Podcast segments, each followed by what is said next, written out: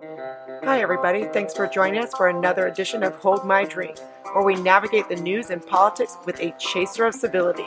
I'm your host, Jen, inviting you to grab your favorite beverage, sit back, and imagine with us how to create a new American identity together. Welcome to this week's Hold My Drink and Counterweight podcast with my co host, David Bernstein. Today we have got Erec Smith and Jason Littlefield with us. Little background Erec Smith, he's a professor of rhetoric at York College, excuse me, and he's the author of a new book that's out called A Critique of Anti Racism in Rhetoric and Composition. He's also the founder of Free Black Thought. Jason Littlefield was a former teacher in the Austin Independent School District. He was an SEL, social and emotional learning coach. He just left that. We'll hear a little bit more about that to start his own SEL venture called Empower Pathways. So before we get to all that, you know, the first question is what did we bring to the table? So, Erec, did you bring a drink?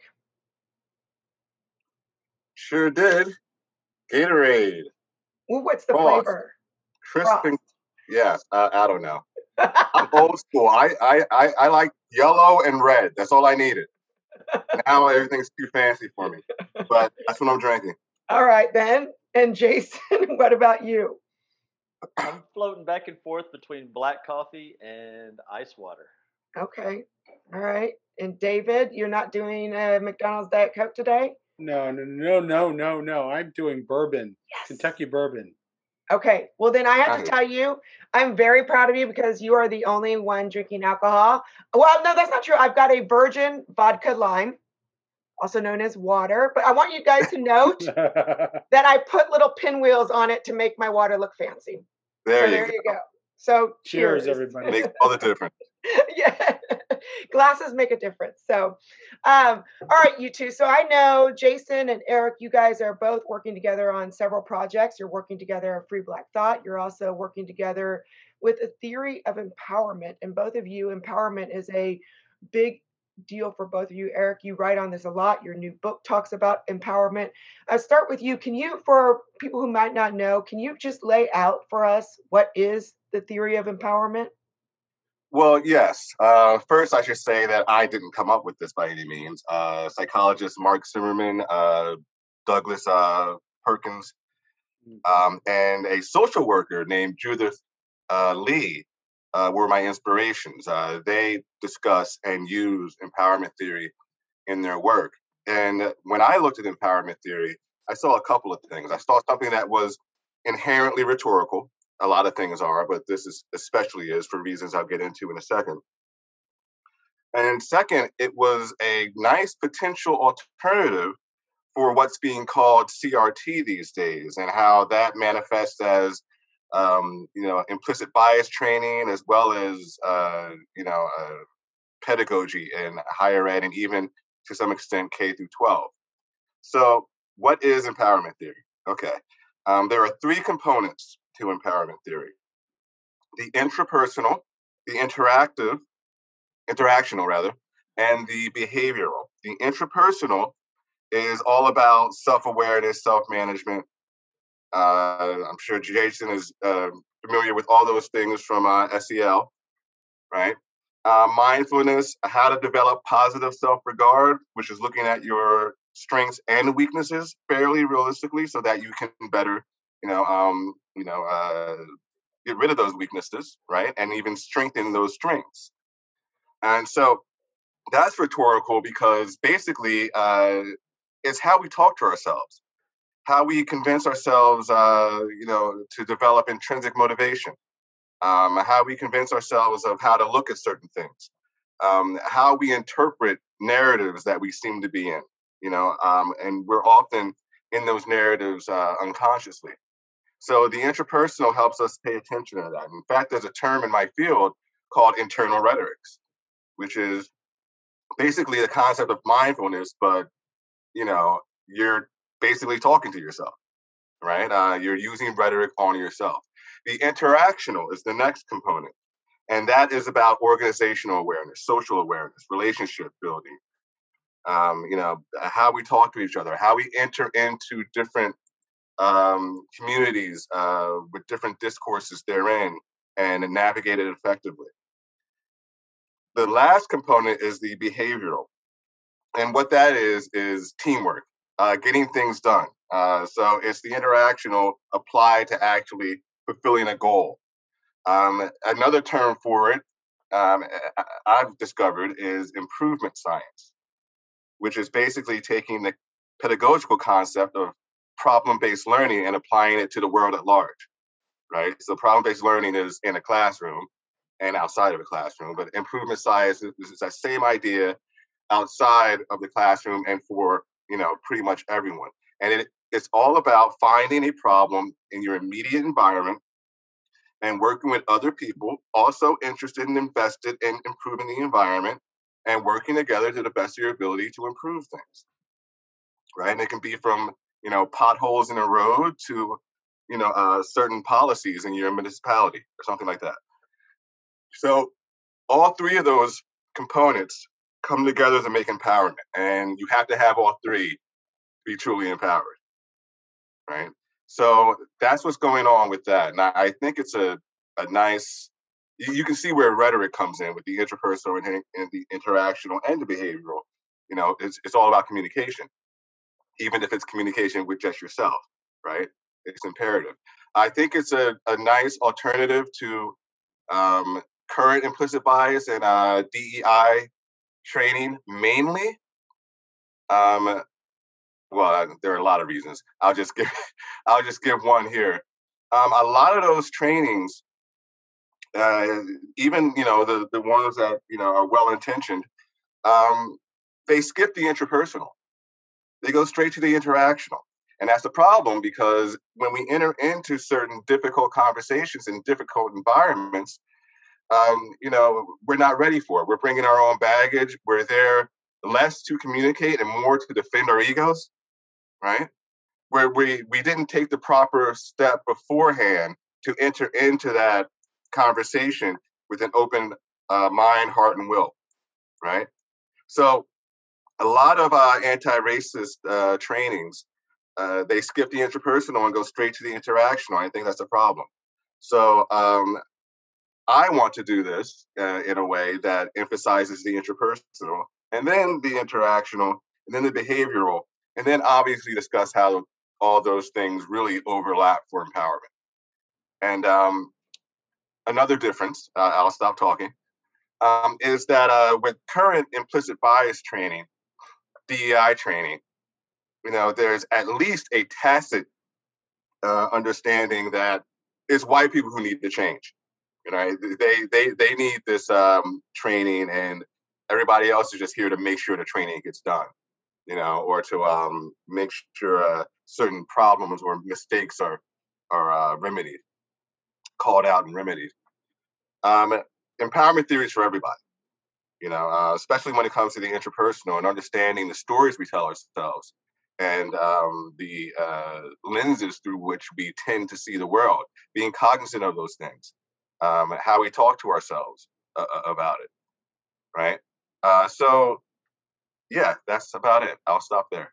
well, that I mean, that's a nice introduction then for what Jason has been doing. Jason, I mean, if you want to tell us a little bit, I know empowerment is also the basis of your new venture in social and emotional learning. So, can you tell us a little bit about how you're tackling this and you know add to it though why I, I, I yeah i know your story i think your story would be very interesting also to our listeners uh, I would like. I would first like to uh, discuss how the framework that I've developed really melds with uh, empowerment theory uh, and how those two, just to show what Erec and I are looking to do and how how what we've been working on separately in separate parts of the country in separate fields uh, really goes together. Erec talked about the interpersonal. Uh, one of the tools of the compassionate humanism framework is that notice the narrative uh, to to teach people how to how to a notice the narrative that we tell ourselves about that narrative we tell ourselves about ourselves, the narrative we tell ourselves about other people, and even the world around us, and how to disrupt uh, thoughts of judgment and fear, because those are the first things that typically pop up. So to notice mindsets and thoughts of judgment and fear, especially when they those thoughts may limit others' human potential and to replace those thoughts with inquiry and compassion. So that's how the compassionate humanism really in, interacts and plays off of the interpersonal uh, that Erec mentioned. And then uh, with the interactional, the other component is that compassionate humanism centers human dignity. Uh, as a way of interacting with each other. And by human dignity, what what I really am referring to is distinguishing the human from the being. And to acknowledge what that means, and what that means is separating what you see here. Uh, you know, this is the result of my biology, and what you're interacting with is the result of my conditioned personality. Uh, and we all have diff- thousands of differences there.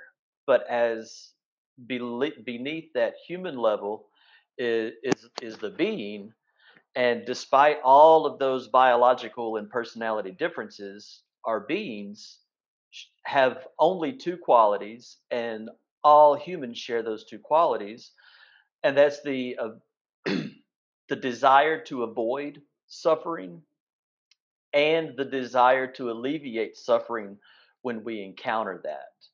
So, if that's the level that we can get at whenever we're interacting with each other, uh, the amount of harm, the amount of racism, all of those things will deteriorate. And then the final component of empowerment theory that Erec mentioned was the behavioral. And that's where the three pathways of practice come in. Uh, and the three pathways of practice of the compassionate humanism framework are practices that build awareness and equanimity, such as mindfulness. Uh, and then by front loading self awareness, what I like to talk about is what is your aim? What are you aiming for? What are you working towards? And how are you doing that? And alignment and by alignment are you work are you working towards your aim in alignment with your core values? And then awe how do how do you evoke a sense of awe how do you connect with something greater than you? Um, and and routinely do those things. And then also practices that celebrate our common humanity and break the walls of indignity so, really finding opportunities to celebrate and identify our similarities uh, our, from our shared past, so we can also make preparations and plans for our hopeful shared future. And then finally, is uh, practices that build kindness and compassion for self and others. So, by doing those three pathways of practice and centering human dignity, and disrupting those mindsets of fear and judgment and replacing them with thoughts of inquiry and compassion. This is how we can really address the human condition that we're in now because we are we're spinning wheels getting nowhere uh, for a political objective that does not meet what is best for humans so i'm really really uh, looking forward to tackling this and really doing some amazing things uh, with you, Erec. Likewise. So, first of all, I think it's fantastic. Uh, let me just get that out of the way. It's it's um, and very much needed in today's discourse. But I'm going to probe a little bit on this idea of whether it's really an alternative to critical race theory. Um, critical race theory is an explanatory framework. It answers the question why is there, or attempts to answer the question, why is there disparity in the world? and it offers a set of theories having to do with systemic racism and systems bias and the like. Um, whereas empowerment theory, it sounds to me, is it, it, puts the onus on the individual to perform, to uh, to grow, to um, to learn how to adapt to changing conditions and the like. Um, but it doesn't offer an explanatory framework for why there's disparity, unless I'm missing something here. Um, and I'm wondering if there's a version of this, or if you could take empowerment theory and turn it into an explanatory framework for why there's disparity as well, that would sort of compete in the public square with the assertions made by critical race theory. Um, yeah, I would like to uh, answer that. Um, when I say uh, when most people say critical race theory, um, they're not talking about the theory so much as they're talking about the practice in um, educational context and in the workplace and things like that. Um, and they're not thinking about explaining disparities and things like that. What they're complaining about is what's probably more accurately called critical social justice or critical white studies. Um, and you know these are both derived from critical race theory, right. but they tend to be critical race theory in practice. And in practice, that's where things get problematic. Um, I think the um, the rising term right now is divisive concepts. You know, um, there are uh, certain ways of uh, approaching DEI trainings, for example, uh, that are seen as divisive, um, putting certain people in certain categories based on uh, race or, or, or sex or something like that, treating people differently based on those immutable uh, concepts, right? So, so when I say it's a replacement for CRT, I'm I'm really saying it's a replacement for the practice of critical social justice um, in workplace trainings and and educational spaces. What empowerment theory can do, what it's supposed to do, is not really replace understanding or acknowledging racial disparities. It's it's presenting a better way to approach it, right? So if you are if you perfect quote unquote empowerment theory, you will be better able to address those disparities and get things done. Um, you know, to have concrete strategies that you come up with with other people to get things done. So it's not saying ignore the racial disparities. It's saying empower yourself so that you can deal with those racial disparities in productive ways. And I think that's missing from current um, DEI trainings and, and, and pedagogy. Mm, it, it, absolutely is. And I think it's very important. I, yesterday, I, spoke to um, an African American Jewish woman who said, You know, I, I grew up under much more difficult conditions than my kids did. Um, but um, I ended up making it. She got her master's in social work, her master's in international relations, and her doctorate in education. She said, I ended up making it, you know, be, by empowering myself in a way. If I was told that white supremacy was likely to hold me down, it probably would have. And, and I guess my question, though, is is there a competing notion to the idea, to the explanation of disparity that that that is simpatico with empowerment theory. Um, that uh, and I'm not, and I agree with you. Even critical social justice is not just a practice in terms of what we do to deal with disparity. It's also has it also makes assertions about why there's disparity in the world. If I'm not mistaken, it says that there's disparity because there's oppressed and their oppressors, and the oppressors cause the conditions of the oppressed. Um, which is true, by the way, I think in certain circumstances, and maybe partially true in others and maybe not true in others. And so, how do we bring those concepts together? Um, I, I can answer that. Please. Okay. Um, well, actually, I had a much better answer in my head before I said I can answer that. Now I got to remember. um, but I, let me well let me um, repeat the question I think I heard. Um, how are we also dealing with disparities? right? Um, how are we addressing those? How are we explaining them also? How are um, we? Well, yeah. yeah. Well, what empowerment theory does, it, it, it, it brings back an appreciation for context. right? With a lot of these things, context is all but dead.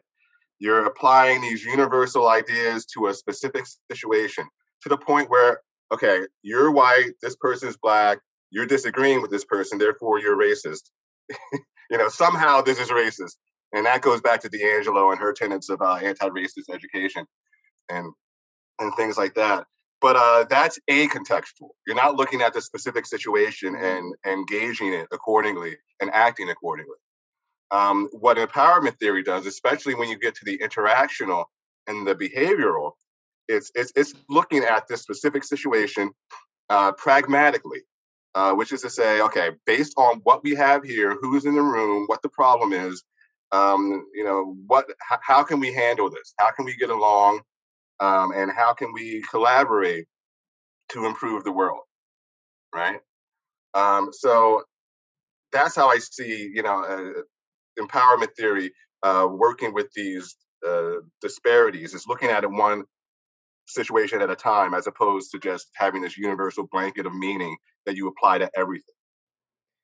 Sounds like to me that that theory of empowerment could be used as a framework to teach DEI, SEL, all this kind of stuff. It's an actual framework itself versus trying to replace CRT or some or anything like that. Was did I Yeah. hear you right?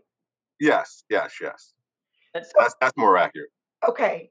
Well, on that note, I've got, well, first of all, I've got to interject because I've got to laugh about something because everyone can hear that Jason, even though we're both from Texas, he has a, a great Texas accent. And when you first started talking about being, I thought you said bean.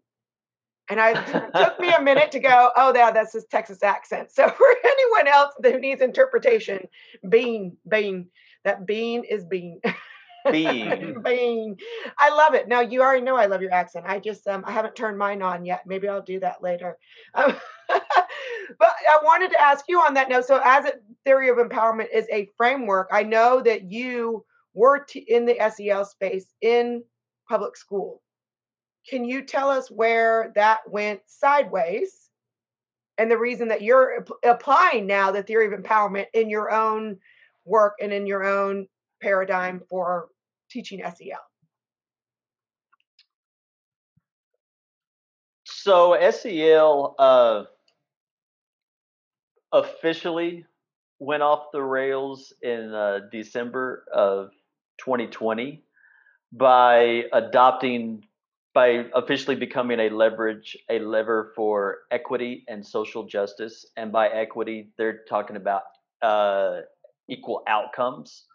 So there's this this idea in the culture now of promoting uh, equal outcomes. And I would say about three years ago, uh, I started going to colleagues, you know, on a one-on-one basis, and saying, "Hey, uh, this these ideas that we're putting forth is is historically rooted in Marxist thought, and it's negatively impacting the social and emotional well-being of the individual." uh, I got a lot of pushback on that. Something something I heard Erec mentioned in a in a in a previous interview was the because you know part of Erec's story I won't tell his story, but part of that story is raising questions about practices and things that that were being said and the reaction and he said the reaction changed me. Uh, so the reaction that I was met with changed me, and I started to really look at what was happening within our culture, uh, work trainings, and the ideas that we were putting out in the in the schools, and what I believe is that the whole CRT is good, CRT is bad. The whole CRT debate that is happening is not really the conversation uh, to be had.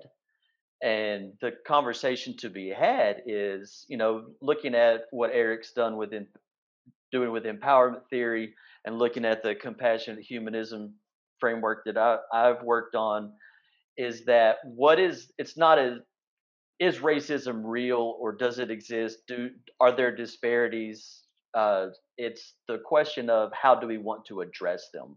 Is it through this the liberal framework, you know, the classic liberalism of the rights of the individual, uh, that framework, or is it through this postmodern neo-Marxist uh, CRT framework?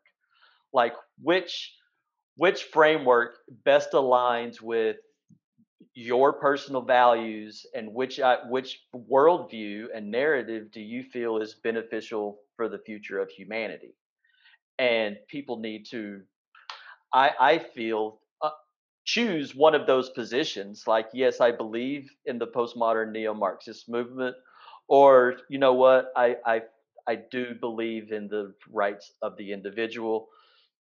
Erec and I are are wanting to build up the individual uh, rather than tear down and, and and burn everything down, because society is essentially divided into builders and destroyers right now, and the telos, the purpose of the destruction, is is destroy, is a constant state of destroying. Uh, and I believe that that idea is created a crisis on meaning making and a and the mental health crisis.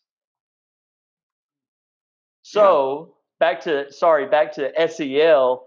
I that whole idea of there is something in the school in the K twelve system that is designed to fortify and strengthen the individual is now purposed for essentially destroying the individual. And I chose to step away from that and to pursue avenues uh, to figure out how do we not only reverse this this trend, but really provide something uh, and begin building up. Jason, there a lot of the people who are advocating for sort of a CRT oriented change in education, whether it's actual CRT or not, is another question, are denying that there's any real change happening. They think it's a figment of our imagination. What evidence do you have through your own experience in the school system that tells you that there has been a significant change underway that needs to be pushed back in favor of more traditional social emotional learning?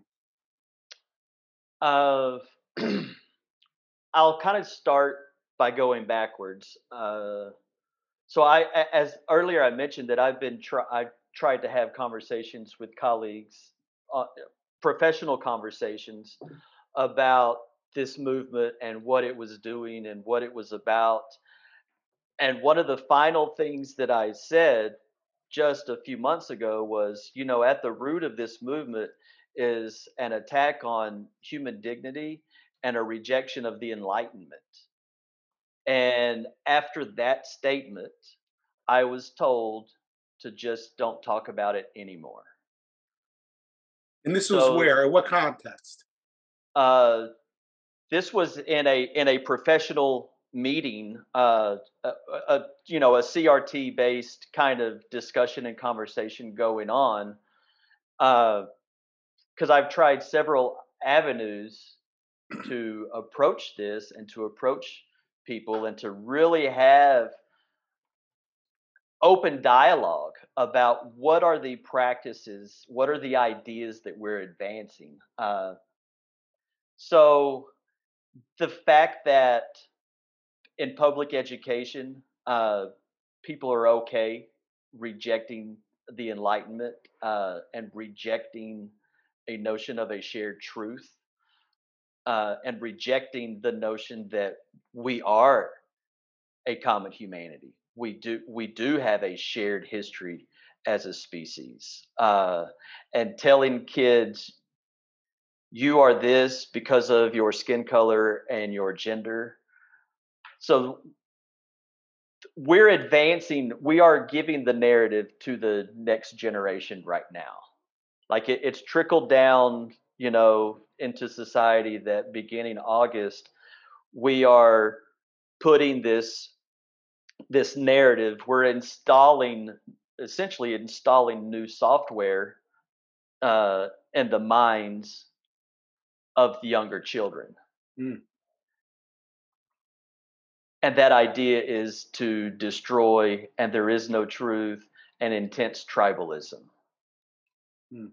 Which Do the you think this is happening outside of your own school context? Do you see evidence that this is happening in other nearby school systems in other states and other counties? through reading educator blogs, uh, educator magazines, and trends, and following edu- this is the that is the only idea that's out there right now, and the the tricky part is is that it's rooted in love and compassion, and contains a kernel of truth hmm uh, Right. you know, you have kind-hearted and compassionate and well-intended people eh, using a tool that is purpose for destruction. So no matter what is in their heart, no matter what is in their mind, if they're using tools purpose for destruction, that's what's going to happen. So, do you want? Do you have a question, Jennifer? I have You, all out. you go ahead. You go ahead. Okay.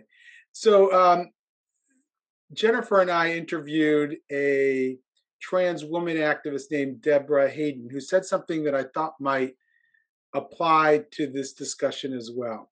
She was talking about how it's a lot to demand of people who are not trans to use pronouns, to make all the adjustments in their understanding of trans people, to change their view of restrooms and the rest. She said there's a lot, and, and that trans people need to meet them halfway.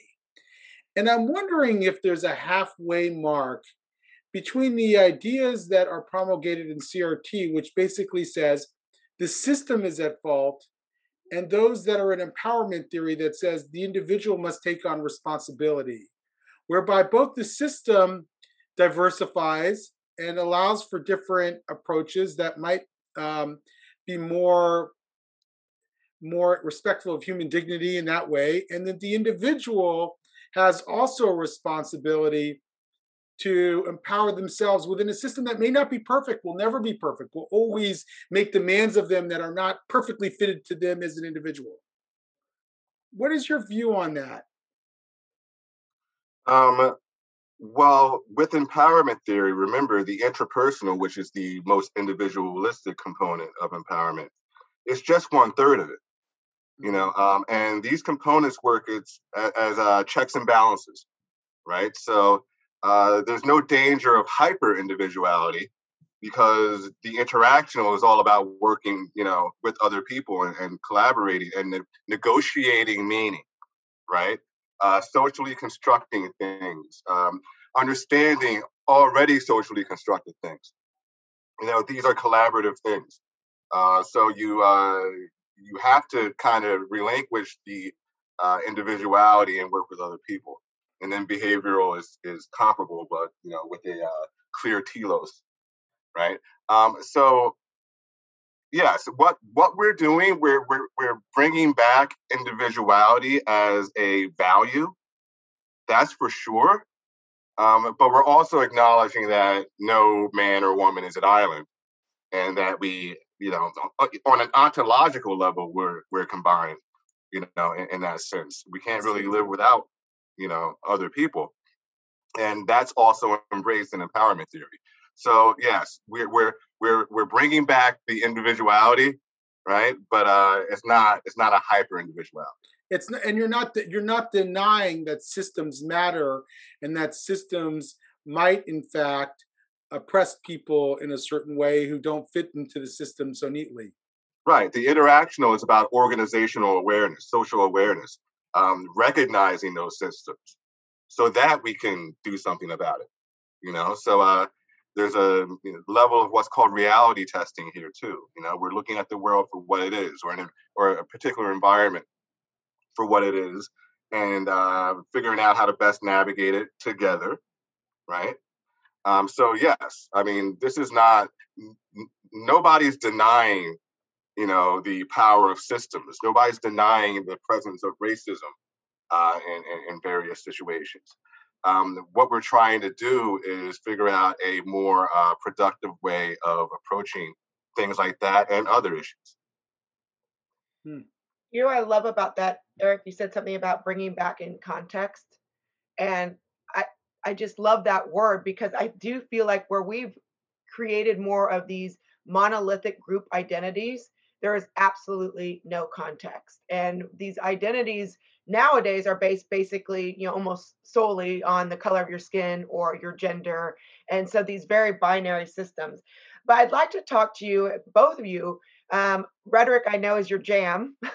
So I, how have we gotten to this place rhetorically where we have gone from the individual because you know talking about individuality i mean it's almost like you're a rebel now right? I mean that's like that's what republicans do like trump talks about that right? You know i mean you get and it's the most ridiculous thing because the individuality is something that I, you like it, it was it at one point a, a huge value of ours and now it's become submerged to group identities.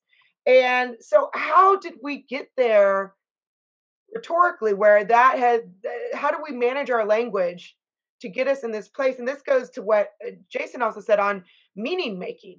I mean i think we've changed and we've manipulated the meaning of certain words to move us from individuality making that you know kind of uh, taboo to cherishing and upholding group identity as the pinnacle.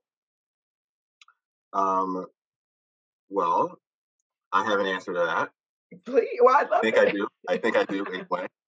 Um, the the narratives, you know, or the you know meta narrative um, that uh, around you know um, contemporary anti-racism, uh, for example, uh, the definitions uh, of words that have been changed uh, in contemporary anti-racism. All of these derive from basically one thing a uh, blanket mistrust of classical liberal values, um, which includes individuality, um, freedom of speech, equality, right, uh, deliberative democracy. All those things are considered um, concepts that maintain the status quo, and the status quo is white supremacy, right? So suddenly, those things are not trusted anymore. Reason scientific method. Those things are not trusted anymore uh, because they're not doing the trick. We need to do something else. So we need to move beyond individuality. We need to move beyond, you know, uh, meritocracy, uh, reason, right? Um, and we have to throw those things away and and do something else. Um, what's more, and people don't talk about this enough. Derek Bell is uh, arguably the founding father of critical race theory, and by extent, I guess I guess the grandfather of critical social justice and you know critical whiteness studies and and things like that. He wrote an essay in the early '90s, if I'm not mistaken, uh, towards the beginning of CRT as a movement, called Racial Realism, and basically his thesis in, in that essay is that uh, you know institutional racism isn't going away systemic racism isn't going away. It can't go away. We can't beat it. The best we can do is fight back in order to maintain our dignity. Right?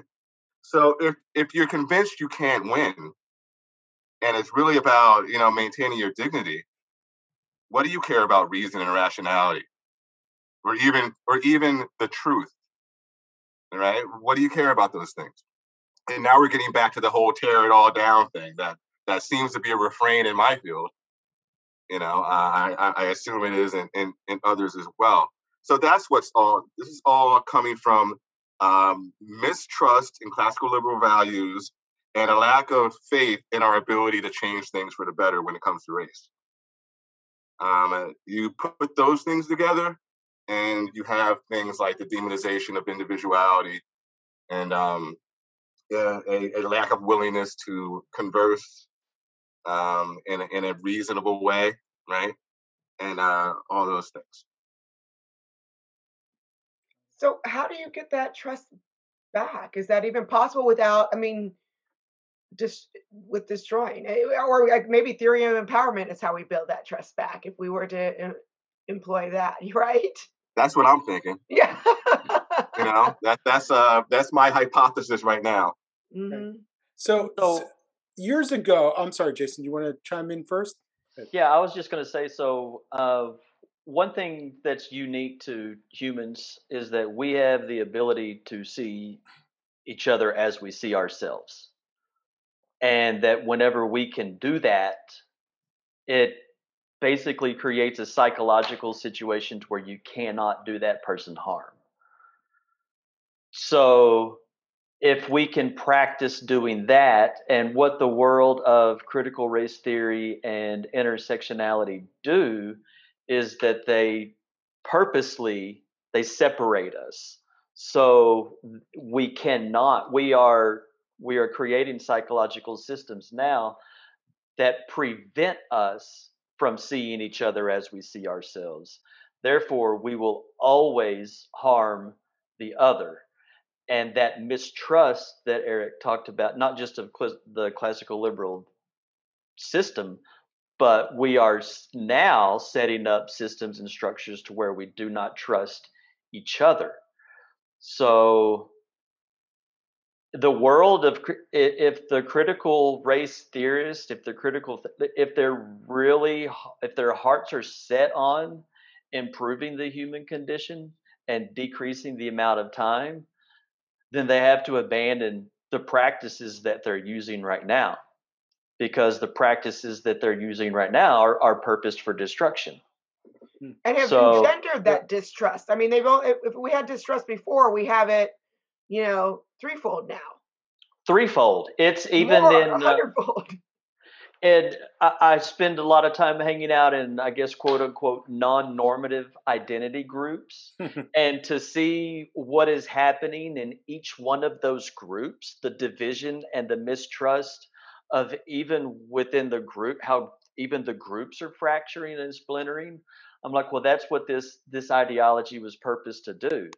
Right. It, the intention is to overthrow western civilization so right. that's and in order to do that you have to completely break down the individual you confuse mm-hmm. them mm-hmm. disorient them and you make them think that they are worthless and you get them to look at each other we're being programmed to look at each other in the most negative ways. We're being even ourselves, no matter what identity group that that you're in, uh, which oppressor group or which oppressed groups, we're being asked to think of ourselves in the most unpleasant way and think of each other in the most unpleasant way. And for some reason, we expect that doing that is going to yield a better version of us. Right. So years ago, this goes back into the late 1990s. I was part of a very high level Black Jewish dialogue group with some real major folks in both the Jewish community and the Black community. And uh, we would have discussions about all the problems in the world and school system in the District of Columbia and the rest. But not once in my memory did we ever talk about why there was disparity. We didn't argue about that. It wasn't really on the plate. It was, what are we going to do about it? And at one point in time, um, we held a joint bus tour with some of the African American groups where we went into sort of the inner city and looked at some of the issues. And at one point, a vice president of real estate for a major company who was Jewish had this aha moment and said, wow, there are no black faces in the commercial real estate business. I just realized that. None. I, I, was totally blind to it. He didn't spend a second asking whether that was because of systemic racism, if it was because of just historic conditions of you know, of black people not being in any proximity to the real estate industry, if there was some cultural factor that might have been at work, it didn't really cross his mind, I don't think. It was just that there was this disparity. It was problematic. We had to solve it. And he created something called the Real Estate Apprentice Program, which trained young black kids in real estate and gave them incredible opportunities. And and over the course of many years, he brought many black folks into the uh, commercial real estate industry. And I'm just wondering, like, have we lost our way because we spend so much of our time and energy on these ideological questions about why there's differences rather than yes there's differences. We don't know. It's complicated. There are multifactorial reasons for them. But we just we've got to go about sol- resolving them and addressing them not about debating why they exist in the first place. Yeah i i think we uh overemphasize the problem and underemphasize the solution. Yeah. Uh, trying to collaborate. That's a good line, by the way, Erec. I'm going to use that. Thank you. Uh, go right ahead. Thank you. Okay. Um, and yeah, I, I, I think that's happening often. Um, I was going to say something else too um, re- regarding the um, the interactional component and everything you just said. Um, but I can't come up with it right now, so I'm done. well, you gave us one of the best lines I've heard in a while, yeah. so I'm going to uh, overemphasize the problem and underemphasize the solution. And that is such a powerful cultural critique as well. It tells you where we are in our discourse and what's gone wrong when we're spending all this time talking about the problem and why it exists. You know, I've been very involved in criminal justice reform in the last several years, and it was really about dealing with the problem of mass incarceration. And at one point, I remember asking some folks who are very active, said, "Well, what happens if I don't believe that white supremacy is the root cause of all this? What if I think it's more complicated than that?" And I got a really disturbing answer. It was like, you know, that basically said, "You're not part of this coalition then."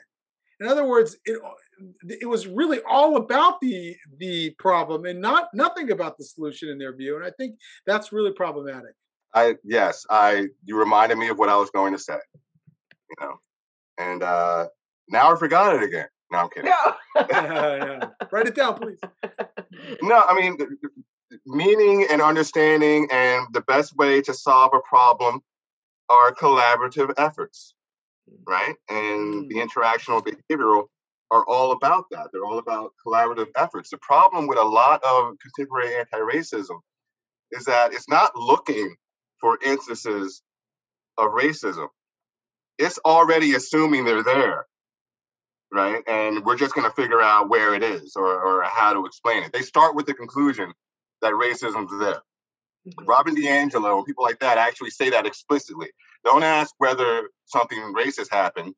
Ask how it manifested in this situation, which is to say, the racism is always already there, right? And if you're starting from that kind of a, uh, you know, major proposition, you know, unquestionably, you know, then then uh, you're already stifling yourself, and you're already forcing yourself to look at the problem more than a solution. Right. You're not, it's not, it doesn't exactly engender collaboration, does it?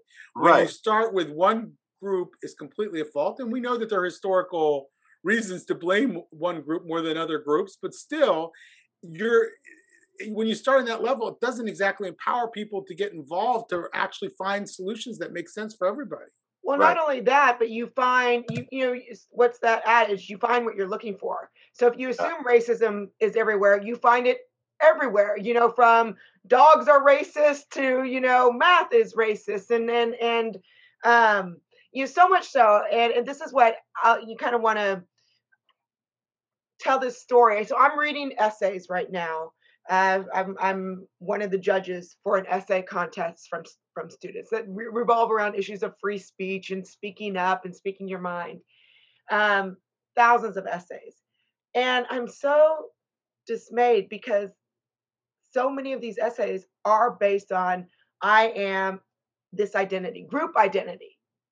And these are our young kids. And this is where I worry. And this is where I love the theory of empowerment, but this is where I worry with what Jason was saying with, you know, social and emotional learning is that this is what we're teaching our kids and it becomes i think jason mentioned this it becomes part of the new mindset or part of the new wiring the software i believe is what jason said where we mm when you kind of grow up that way and that's your wiring, then it's so much harder to rewire as you get older versus to teach habits when you're younger. And I and like I said, my my experience is I, I'm seeing, I know that Jason said that he was seeing this in, in his classrooms, but I'm seeing it in what's I mean, every I have to tell you, literally almost every single essay. Not I mean I'm exaggerating, at least 50%, at least have to do with race and racial essentialism.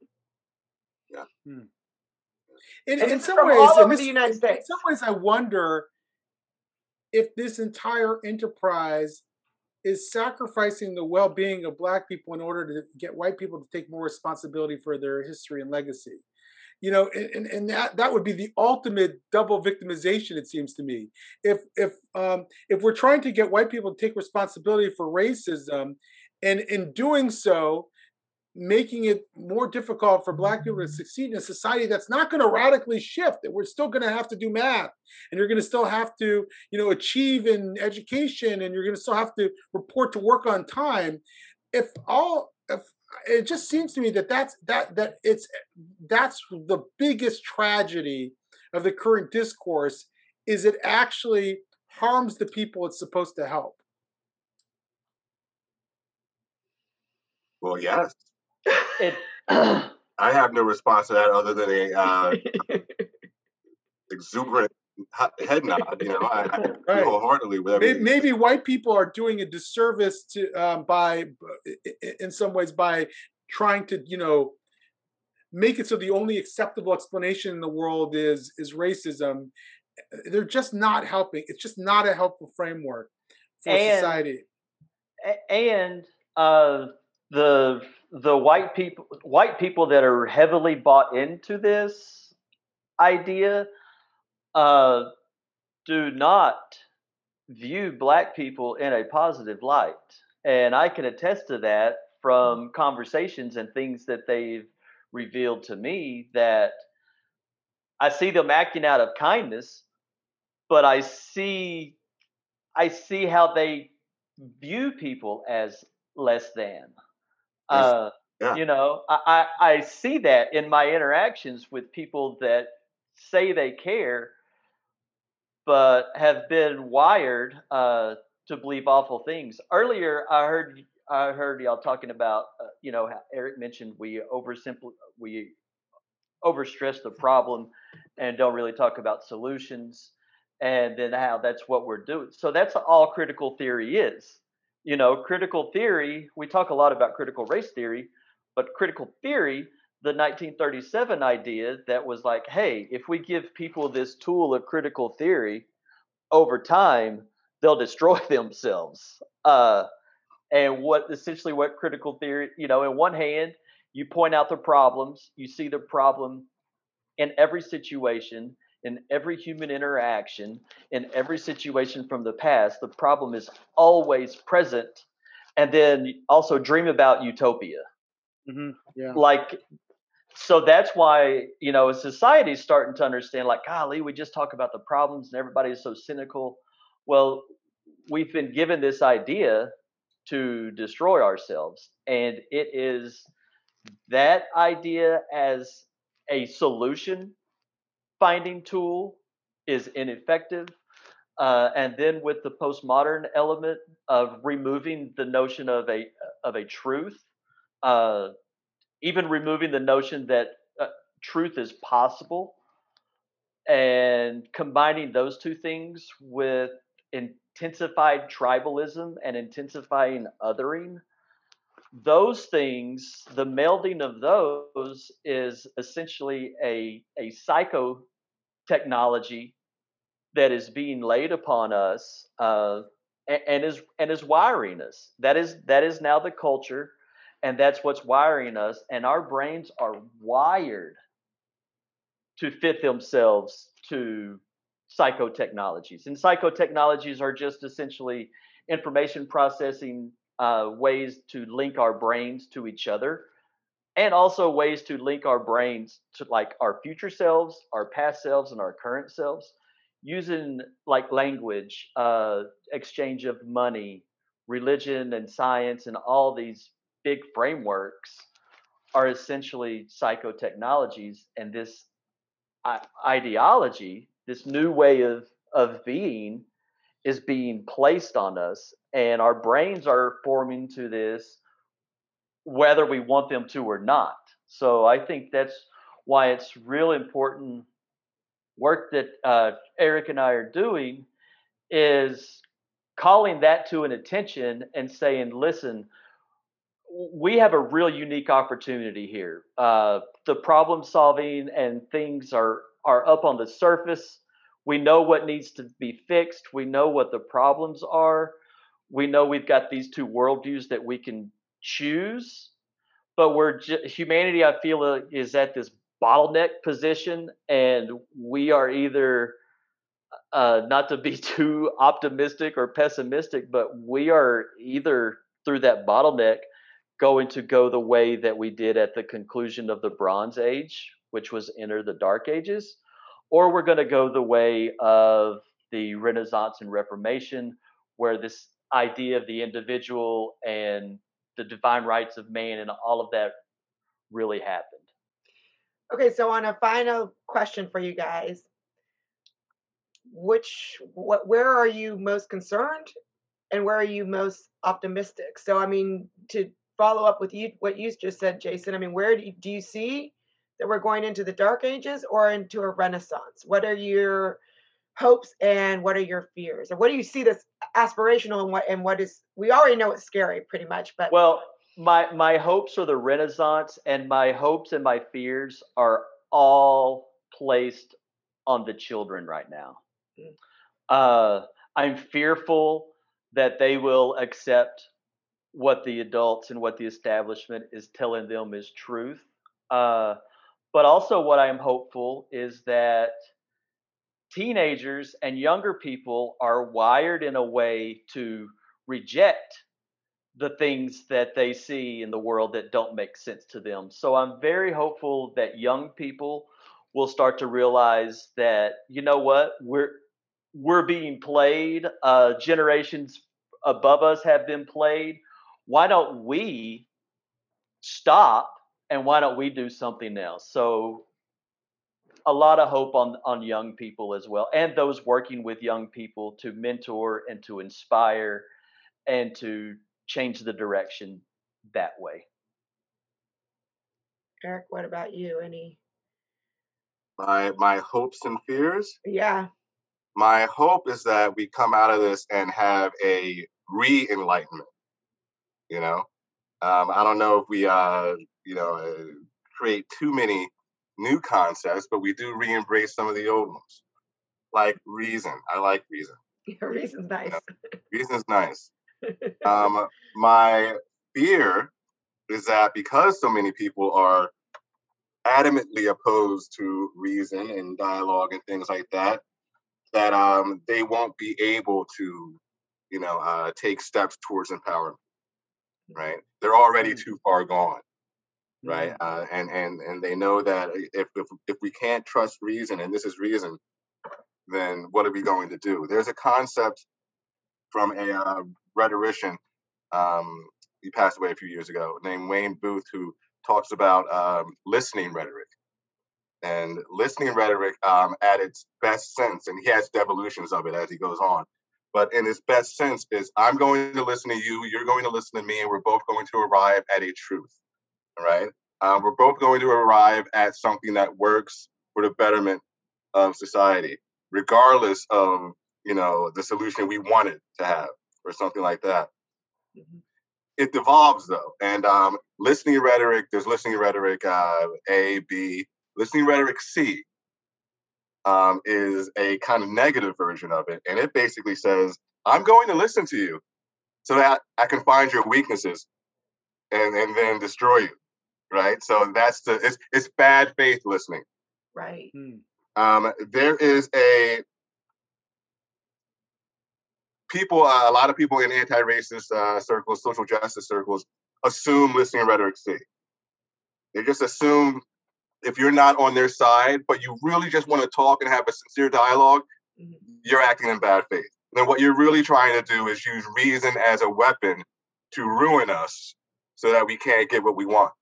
Mm-hmm. So if that's the attitude, I'm not entirely sure, you know, how to get past that other than modeling what it means to be empowered uh, as an individual and as a group, showing people, not telling people.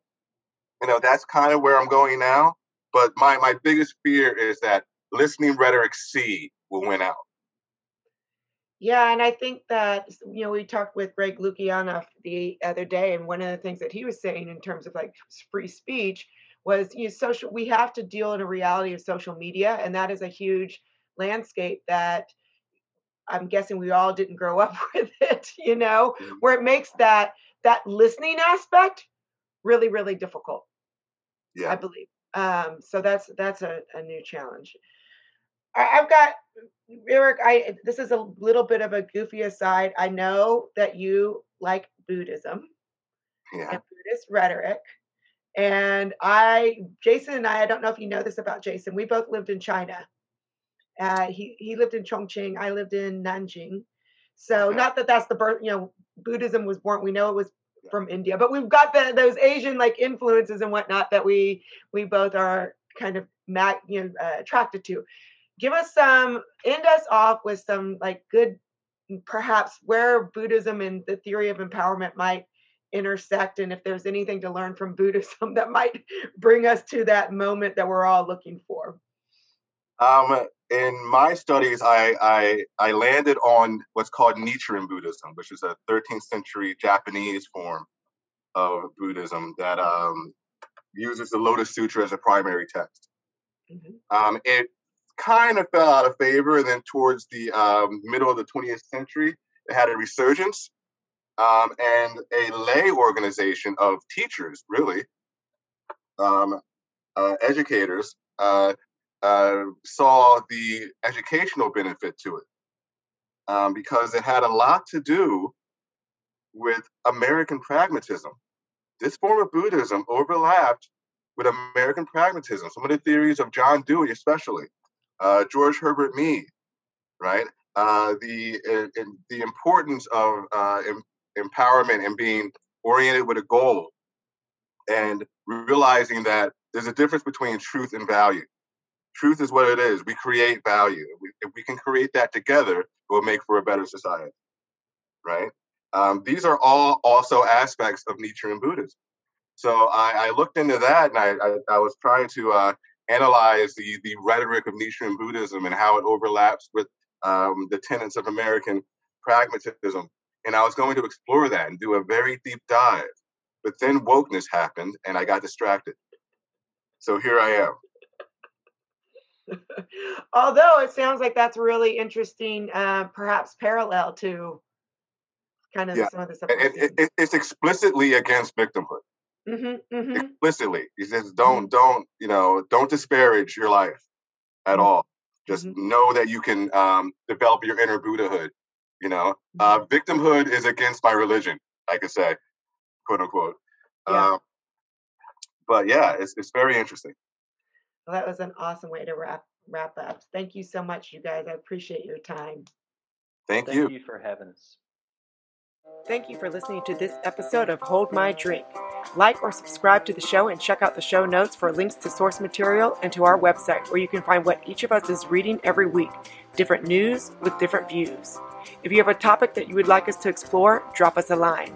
And join us next week as we say, Hold My Drink, and the conversation gets real.